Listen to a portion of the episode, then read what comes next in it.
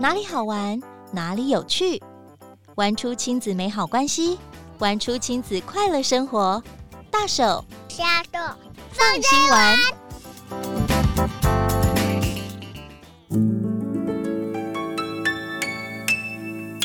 Hello，大家好，台家猴，欢迎收听亲子天下大手小手放心玩。我是主持人 Rita 林玉婷。节目当中陪您轻松掌握最夯亲子景点，育儿好物好去处，让我们一起玩出大能力。Hello，所有的爸爸妈妈，你们家也有明年要上幼儿园的孩子吗？如果是明年九月要入学，那现在可能你们已经开始注意，诶，有什么学校，要怎么选学校，对吗？幼儿园是孩子接触学习的第一步，好不容易挑了学校，送孩子去念书，但就真的完成你的工作了吗？或者是孩子在学校的学习，你觉得适合吗？你放心吗？今天要跟大家来聊一个亲子天下最新的数位专辑《安心托育轮口号》，一个问号，你看不见的违规幼儿园真面目。这个标题其实我觉得是蛮能吸引大家目光的。有人会说有这么耸动吗？应该是说其实是很真实。我们非常高兴邀请到亲子天下记者黄怡晶来到节目当中，她透过深入的采访，写出一系列精彩的报道，组成这个数位专辑，内容真的很精彩。包括了六都违规幼儿园的现况、专访脸书靠北二职幼儿园版主的精彩故事等等，还有要告诉所有家长如何破解违规幼儿园的四大手法，让更多人看见这个重要的议题。那非常高兴，我们现在就要来欢迎怡晶。Hello，怡晶您好。嗨，大家好，我是亲子天下记者黄怡晶。那很开心今天有这个机会来跟大家分享幼儿园的话题。哇，先谢谢怡晶哦，因为我就是那个家长代表，我自己有两个孩子，一个已经上国小，一个正在幼幼班，所以我看到这样的主题，我非常非常的有共鸣，因为。我相信每位家长，如果曾经帮孩子选过学校，或去看很多不同的学校，甚至是你在新闻上看到很多的事件，你不禁心中会有很多的问号，或是会有很多的期待，希望未来有解套的方法。那我想，已经在做这个系列的报道，一定有非常非常多的资讯哦。那说到幼儿园。嗯，可以想象六都的比例是最高的，因为人口最多嘛。那当中既然有超过三成的违规，我觉得这个数据其实是蛮大的。嗯，其实呢，我采访幼儿园的相关议题已经就是两年多了。然后每次采访，就是其实就真的听到很多，不管是家长或者是有一些幼教老师会私下偷偷透露说，诶、嗯，他们遇到什么样子的违规的状况。那我就想说，好，那我想要知道，就是到底违规到底是多少，然后他的他到底是个案还是现象。所以我就上了全国教保资讯网上面，因为他们有公开，就是所有的幼儿园。的的采伐记录，那我就去整理了一下六都，就是从二零一八年到今年五月的整个采罚数据，那就发现呢，六都大概平均有快三千间私立幼儿园。其中有八百四十四十三间的私幼都有违规记录，就这样换算下来，差不多是六都中有大约三成的私幼都曾因违规被罚，所以这个数据其实当当时也有吓到我。是，呃，您刚刚说这个是私幼的数据吗？好，单纯私幼就是这一些了。对，单纯私幼就这么高。嗯哼，诶，那这样相形之下比较，是不是公幼或者是所谓的准公共化，或者是非盈利，它违规的次数或是比例比较少吗？呃，私幼的部分刚刚提到的数据就有包含了准公幼，因为准公幼它也是私立幼儿园啊。对，那公立跟非营利幼儿园基本上可以说是非常少，就是比例占不到一趴。嗯，对，就是违规的情况真的跟私幼相比非常非常的少。好，哦，我想这时候大家心里也有问号，到底是为什么呢？那其实已经今年也准备了蛮多的个案哦，跟大家来分享哦。在谈个案之前呢，呃，刚刚大家因为有问号，我们是不是可以先来谈到底什么叫做准公幼？然后准公幼是怎么一回事？那它跟私幼之间是怎么样的模式？好，准公幼呢，其实它本质还是私立幼儿园。嗯、那它为什么会有准公共化这四个字呢？其实就是因为它是跟政府签约合作的幼儿园，所以政府赋予它一个类似有公共化意涵，可是它又不是真正的公共化幼儿园，所以才。叫它为准公共化幼儿园，那它的政策其实就是希望说，透过政府去补助私幼的学费差额，让家长可以用公幼的价钱去就读到私立幼儿园。举例来说，像今年的准公共化幼儿园，家长每个月其实只要付大概三千五百元就可以就读，剩下所有的学费的差额是由政府帮你直接就是交给业者，嗯、所以家长就不需要担心说每个月要缴好几万块的学费。是，是这样真的差很多啊！我就是那个没有抽中的，因为都是要抽签嘛。对，那其实名额真的有限，我们其实心里当然会摇旗呐喊说，是不是？很多的学校都可以变成公幼，或者是都可以变成准公共化，因为相形之下，这个学费差异是非常大的哦。那我们刚刚跟大家分享到，哦，原来准公共化跟私幼其实它的体质是一样的，只是政府的经费挹注在哪里？哈，挹注在准公幼，让家长的负担可以减少。那我们刚刚前面提到，诶，为什么很多私幼它的违规会蛮高的？三成其实真的算是蛮高，那到底是有哪一些现象或哪一些事件？好，那六都最常见的违规类型，就我们这次整理发现说，就违规第一名就是其实就是聘用嗯所谓的无照师资，就是不合格的老师。嗯、第二名是超收学生。第三名则是超收学费。那刚刚有提到，就是聘用无照师资的部分，嗯、它其实比较像是园所第一时间找不到合格有教师证的幼教老师。那第二可能是他希望说他的人事成本可以比较低一点，哦、所以他就是聘用一些可能不是毕业于幼教相关科系的呃老师，或者是他暂时还没有教师证的老师，让这些人力呢可以用。更低廉的呃月薪，然后进入园所来服务，来照顾小朋友，这就是反映到成本。好、哦，可能它会相对的反映在呃你缴的学费，或者是你使用的东西。哦，那就是看每一个园所它的选择。第二个高的是超收学生，其实它还是反映到成本，因为学生收多一点，它就比较多的收入嘛。对，尤其是像台北市，它的房租其实很贵。对，那如果就是房租上涨，然后物价又上涨的情况下，就是业者他如果想要赚到跟以前一样的钱，还要维持那个收支平衡的话，他势必必须要在呃，不管是他要多收一个学生或多收一笔费用来平衡他的收入。对，所以他就变成说，他可能需要去超收学生，然后让他的就是营运比较顺畅。一点点是。那像今年五月的时候，就台北市就有一间比较知名的私立幼儿园，他就超收了大概五十多名学生，很多耶。对，然后他一个月超收这五十几个学生，他一个月的收入可能就是增加了八十几万。对，那可是因为他可能会觉得说自己的经营成本就是这么高，所以他当然会希望说他多赚一点钱来，就是让他们园所的不管是他们的成本可以尽量降低，然后账面可以。更好看，这样子其实压缩的就是孩子的空间，或者是呃危害到就是可能孩子学习环境的安全，或者是他的受教权，因为很直接嘛，你多收不是五个，你是多收五十个，其实五个就不行了。那五十个你要把孩子放在哪里？你要有另外一个空间，你要有多的人力老师，或是小孩有需求的时候，是不是？专业的老师能够来协助他，这个都是后面衍生非常多的问题。我们也不希望这样子，我相信爸爸妈妈都不希望自己的孩子被这样对待。那可能园所他也有他为难的地方，那就要回过头来讲，那我们到底要追求的是什么？所以第三点就是超收费用。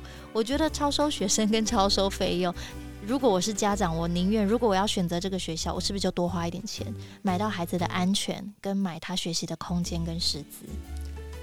刚刚就是 Rita 有提到说，可能为了小朋友的安全，家长会宁愿多花一点点钱。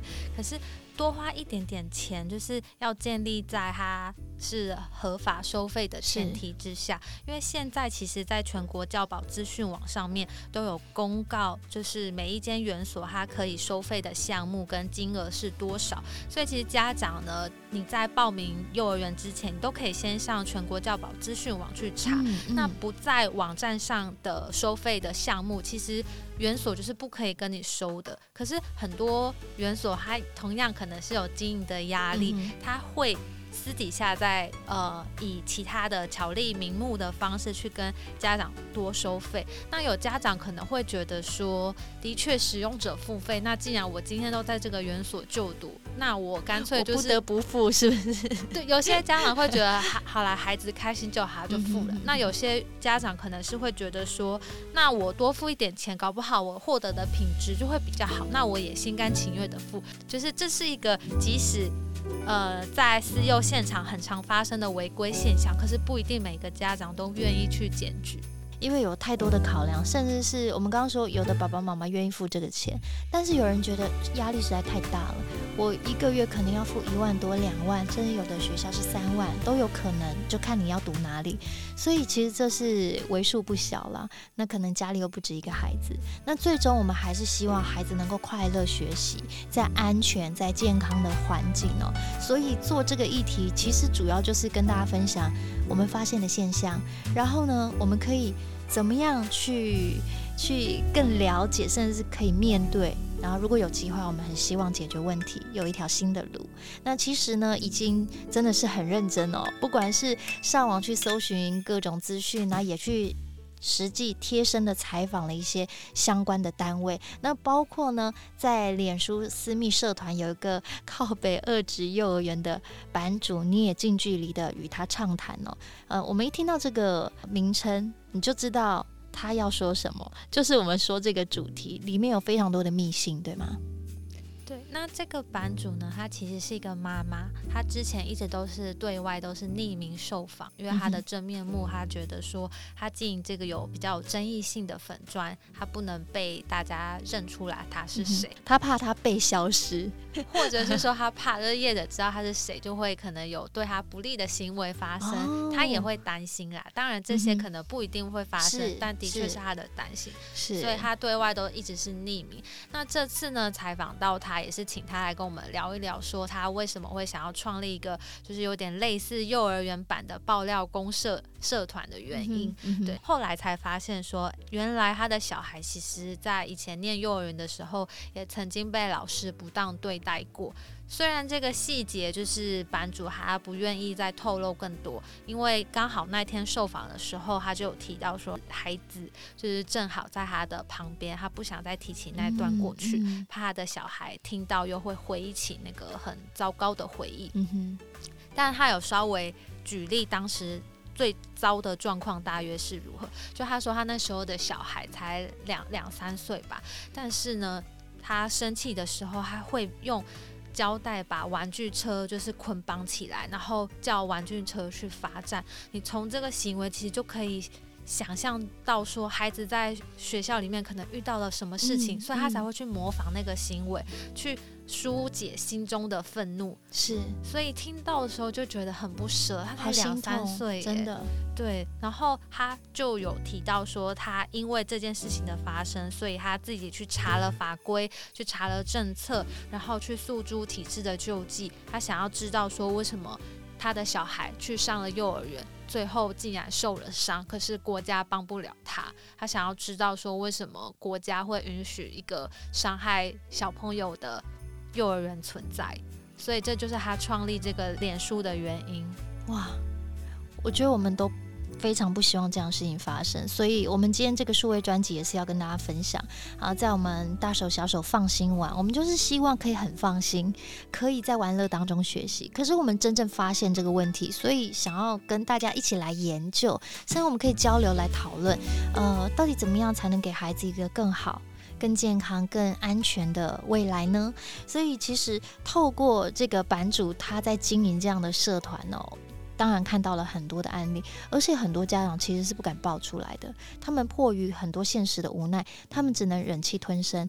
但我想今天听到我们节目的所有爸爸妈妈、所有的朋友们，你一定会非常有感触。我们都可以成为这个社会正面的力量，甚至是我们可以成为支持的力量。那如果刚刚好有相关的教育人员，甚至政府单位听到，也请多多的给予我们孩子们。更多的空间，也来支持，让我们整个教养的环境是更提升、更棒的哦。那像刚刚提到，班主很担心 他会有生命的安全在被消失，或他的孩子会遇到危险。我就在思考，嗯，会这样做的只有那些。呃，会违规不守法的园所吧？那大部分的应该都是觉得我们希望有健康的环境，所以也很希望版主他的工作量越来越少，因为代表这样的事件越来越少。你分享到跟他采访的时候，他还是不停的在回复讯息，对所以还是这样的事件层出不穷。对，特别是最近刚好又发生了好几起，就是。幼儿园虐童的事件嘛，所以版主这几天也超忙的，可以看到他一直在分享最新的资讯，然后回复网友留言，然后教网友说遇到这类的事情，你可以怎么帮助自己，帮助小朋友。所以其实版主他到现在还是没有休息的一天。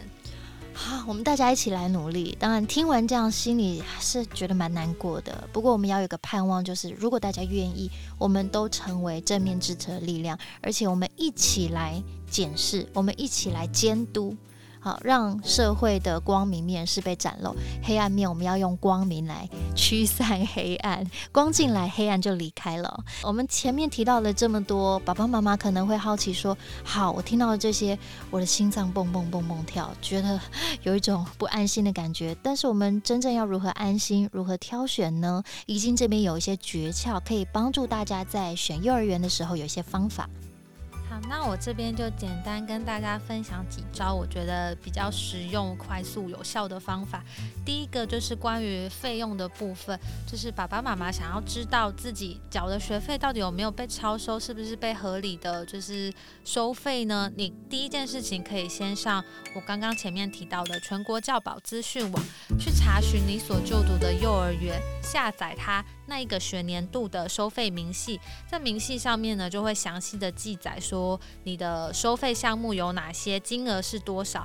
只要是不在这个明细上面的收费项目，都是不可以被收钱的。举例来说，如果明细上面没有一个项目叫电子联络部的费用，那园所跟你收了电子联络部的费用，你就是被超收了。好，就是不行。对，就是不行。我可以拒付。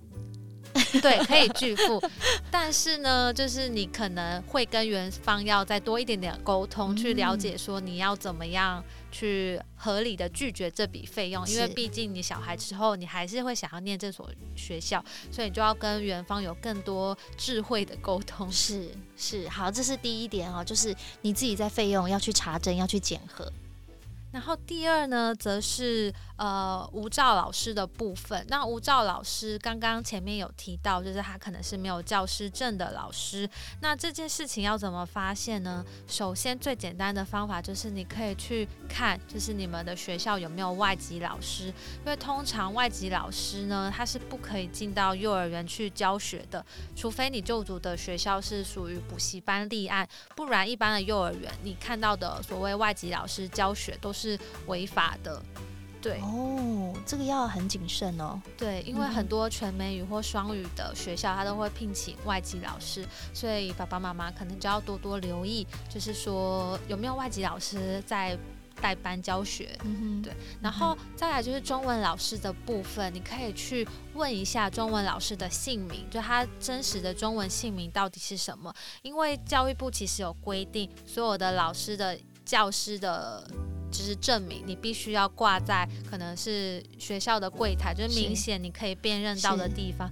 所以你一旦知道老师的中文姓名的时候，你就可以去跟柜台前方的不管是教职员的名册来去做一个比对，就会知道说这个老师他到底是不是合法。嗯，因为呢，过去其实很常发生一个现象叫做借牌，就是不合格的老师会跟合格的老师去借牌，所以你就会看到说，诶，这个园所明明他的名册都是合法的，结果实际在现场教学的根本就不是名册上的老师。嗯、可是因为他们都叫英文名字，都叫贝拉，所以你根本不知道贝拉到 底到底是谁。是哎、欸，很好的一个方法，我们一定要去验证，这也是查验的方法。对。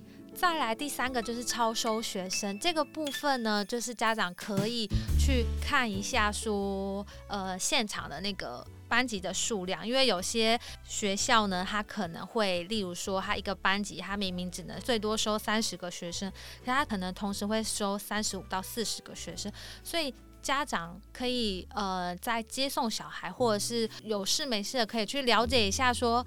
小孩的上课的状况，可以问他说：“诶，你们班一般大概多少个人啊？然后老师有多少个啊？”通过这类的问题去了解说学校有没有超收。还有一个很简单的方法，就是问问小孩说：“诶，你有没有去？”户外教学就是有没有发生一些你根本不知道户外教学，嗯、或者是他的保险费用有没有跟就是全国教保资讯网上面的收费明细不一样，这些征兆都有可能代表你被超收了。嗯，大概就是这几点可以帮助大家来检视对你的幼儿园安不安全。大概是这样的方法哦，那也非常谢谢伊菁哦，谢谢亲子天下投注这么多的心力，在给爸爸妈妈一个更安心、更安全的一个方式，让我们可以给孩子一个很好的环境。我想这是大家都非常关心的。那未来长长久久喽，也许家长会说，我真的很忧心，因为我没有办法抽中公立或或者是非盈利或者是准公共化啊，我就是念私立。但是其实也有很好的学校，不管是怎么样立案的学校，都有非常好的学校。那可能也都有一些我们需要去面对跟克服的问题。祝福大家都很有智慧，然后也有敏锐察觉的心。那我们遇到问题的时候，可以好好的沟通。今天真的非常谢谢伊菁做这么深入浅出的报道，谢谢伊菁，谢谢您的分享。